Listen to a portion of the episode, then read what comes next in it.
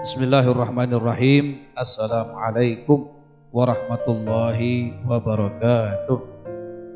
Alhamdulillah wa syukurillah wassalatu wassalamu ala Rasulillah Sayyidina wa maulana Muhammad ibn Abdullah wa ala alihi wa sahbihi wa man tabi'a hudahu wa wala wala hawla wala quwwata illa billahil aliyyil amma ba'd. Setelah kita bercita-cita untuk menggapai cita-cita, nanti ada yang jadi polisi, jadi anggota militer, jadi guru, jadi ustadz, jadi apa dan sebagainya sebagainya sebagainya itu semua kurang bermanfaat. Kalau tujuannya hanya untuk kemajuan pribadi nggak bisa. Tapi kita mesti punya tujuan dari cita-cita adalah bermanfaat buat orang lain. Jadi Pak Ustadz saya mah pengen mondok yang isinya belajar bagaimana sholat, bagaimana berzikir, bagaimana berpuasa, saya nggak mau nggak demen namanya yang kemarin-kemarin itu segala LK pakai BB. Segala ini segala itu, oh Anda jangan salah paham dan pahamnya jangan sah. Tidak boleh salah dan pahamnya jangan. Kenapa demikian? Karena jadi orang soleh saja tidak cukup. Ya, tulis di situ. Udah ditulis? Tidak cukup jadi orang soleh saja.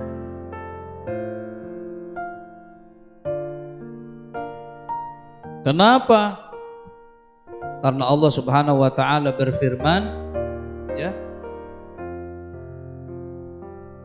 yang merupakan terjemahan dari doa kita. Ihdinas suratal mustaqim suratal ladzina an'amta yang kau berikan nikmat pada mereka. Himnya siapa? Di dalam surat An-Nisa Allah Subhanahu wa taala berfirman. Nanti tolong guru kasih tahu surat An-Nisanya ayat berapa.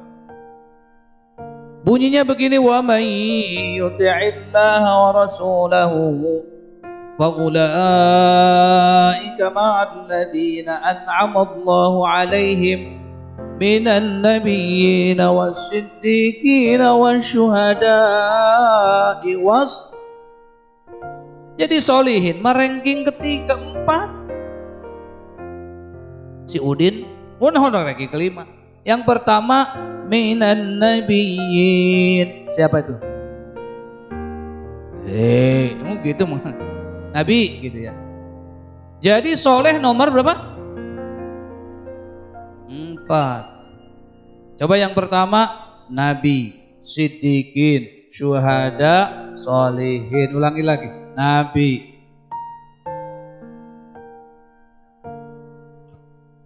Nabi, Siddiqin. Siapa? Siddiqin. Syuhada, Solih, jadi para nabi. Yang kedua para sidikin. Sidikin adalah orang-orang yang mulut, hatinya, pikirannya sama. Di antaranya Siti Maryam. Wa kanat siddiqah. Yang pertama nabi, kedua siddiqin, yang ketiga syuhada, yang keempat maka salih itu paling bawah. Tiap hari kita berdoa, ihdinas suratal mustaqim, suratal ladzina an'amta alaihim Siapa an'amta alaihim? Di dalam surat An-Nisa dinyatakan an'amta alaihim minan nabiyyin wasiddiqin wasyuhada'i wassalihin. Jadi mohon maaf, mohon maaf ya. Ini ada yang mangap ah gitu. Jadi mohon maaf ya. Mohon maaf kalau jadi orang cuman bisa sholat, bisa puasa, bisa hakum. Ya. Wah pokoknya ibadah kalau cuma bisa ibadah vertikal tapi tidak bermanfaat buat kebanyakan manusia, yang semacam itu belum cukup, belum bagus. Coba saya tanya, Nabi banyak kemanfaatnya buat orang lain? Para pejuang, para sahabat, para pejuang, banyak kemanfaatnya.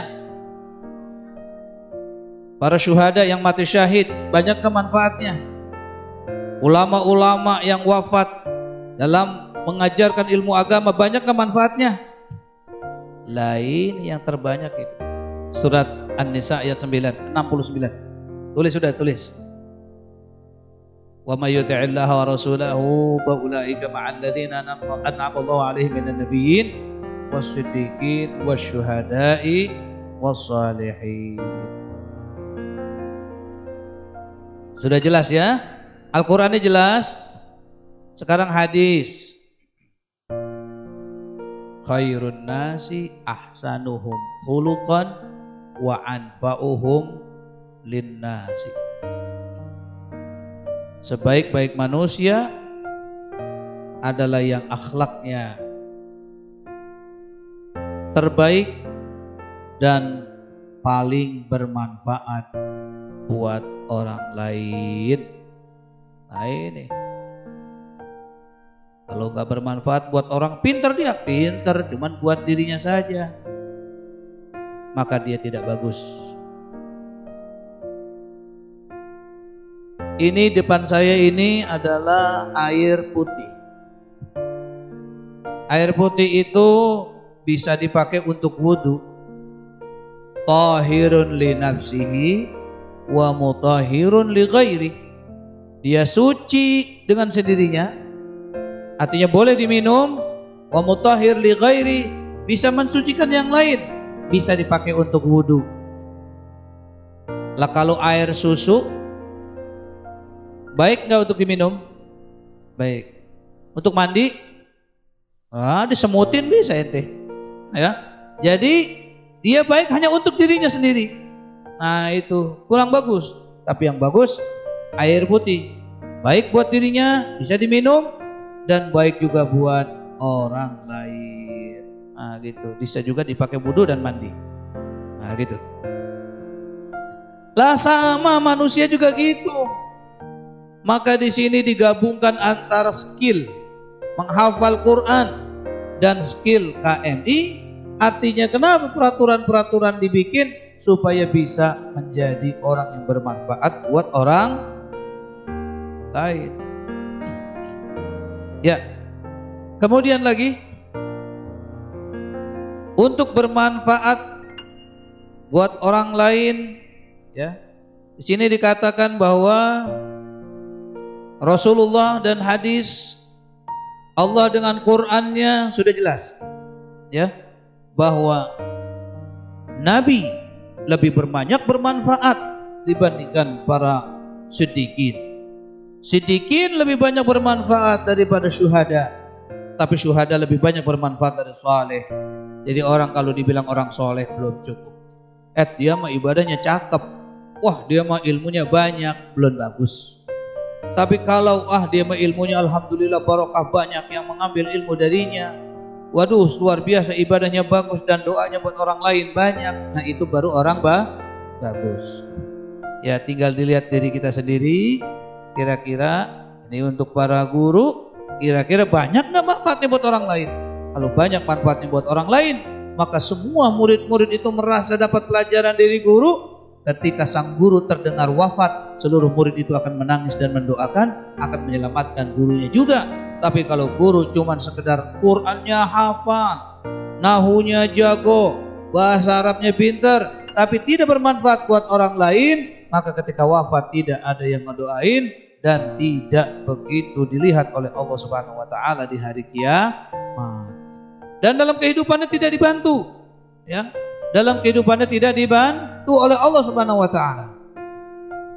Wallahu fi aunil abdi ma kana al abdu fi auni akhihi catat bahasa Indonesianya saja pertolongan Allah akan turun kepada seorang hamba pertolongan Allah akan turun kepada seorang hamba jika seorang hamba itu selalu menolong saudaranya. Jika seorang hamba itu menolong saudaranya. menolong saudara. Ah begitu.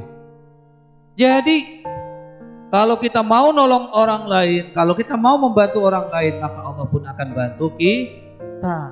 Tapi kalau kita tidak mau bantu orang lain, bagaimana Allah akan bantu kita? Ada yang bertanya di belakang pojokan di belakang, Pak Ustadz, emang kenapa Allah mau bantu kita kalau kita mau bantu orang lain? Karena orang lain itu makhluk Allah. Jika Anda membantu orang lain, orang lain itu hamba Allah, maka Allah akan membantu Anda karena hamba Allah dibantu oleh Anda. Gitu. Wallahu fi aunil abdi, maka abdu fi auni akhihi.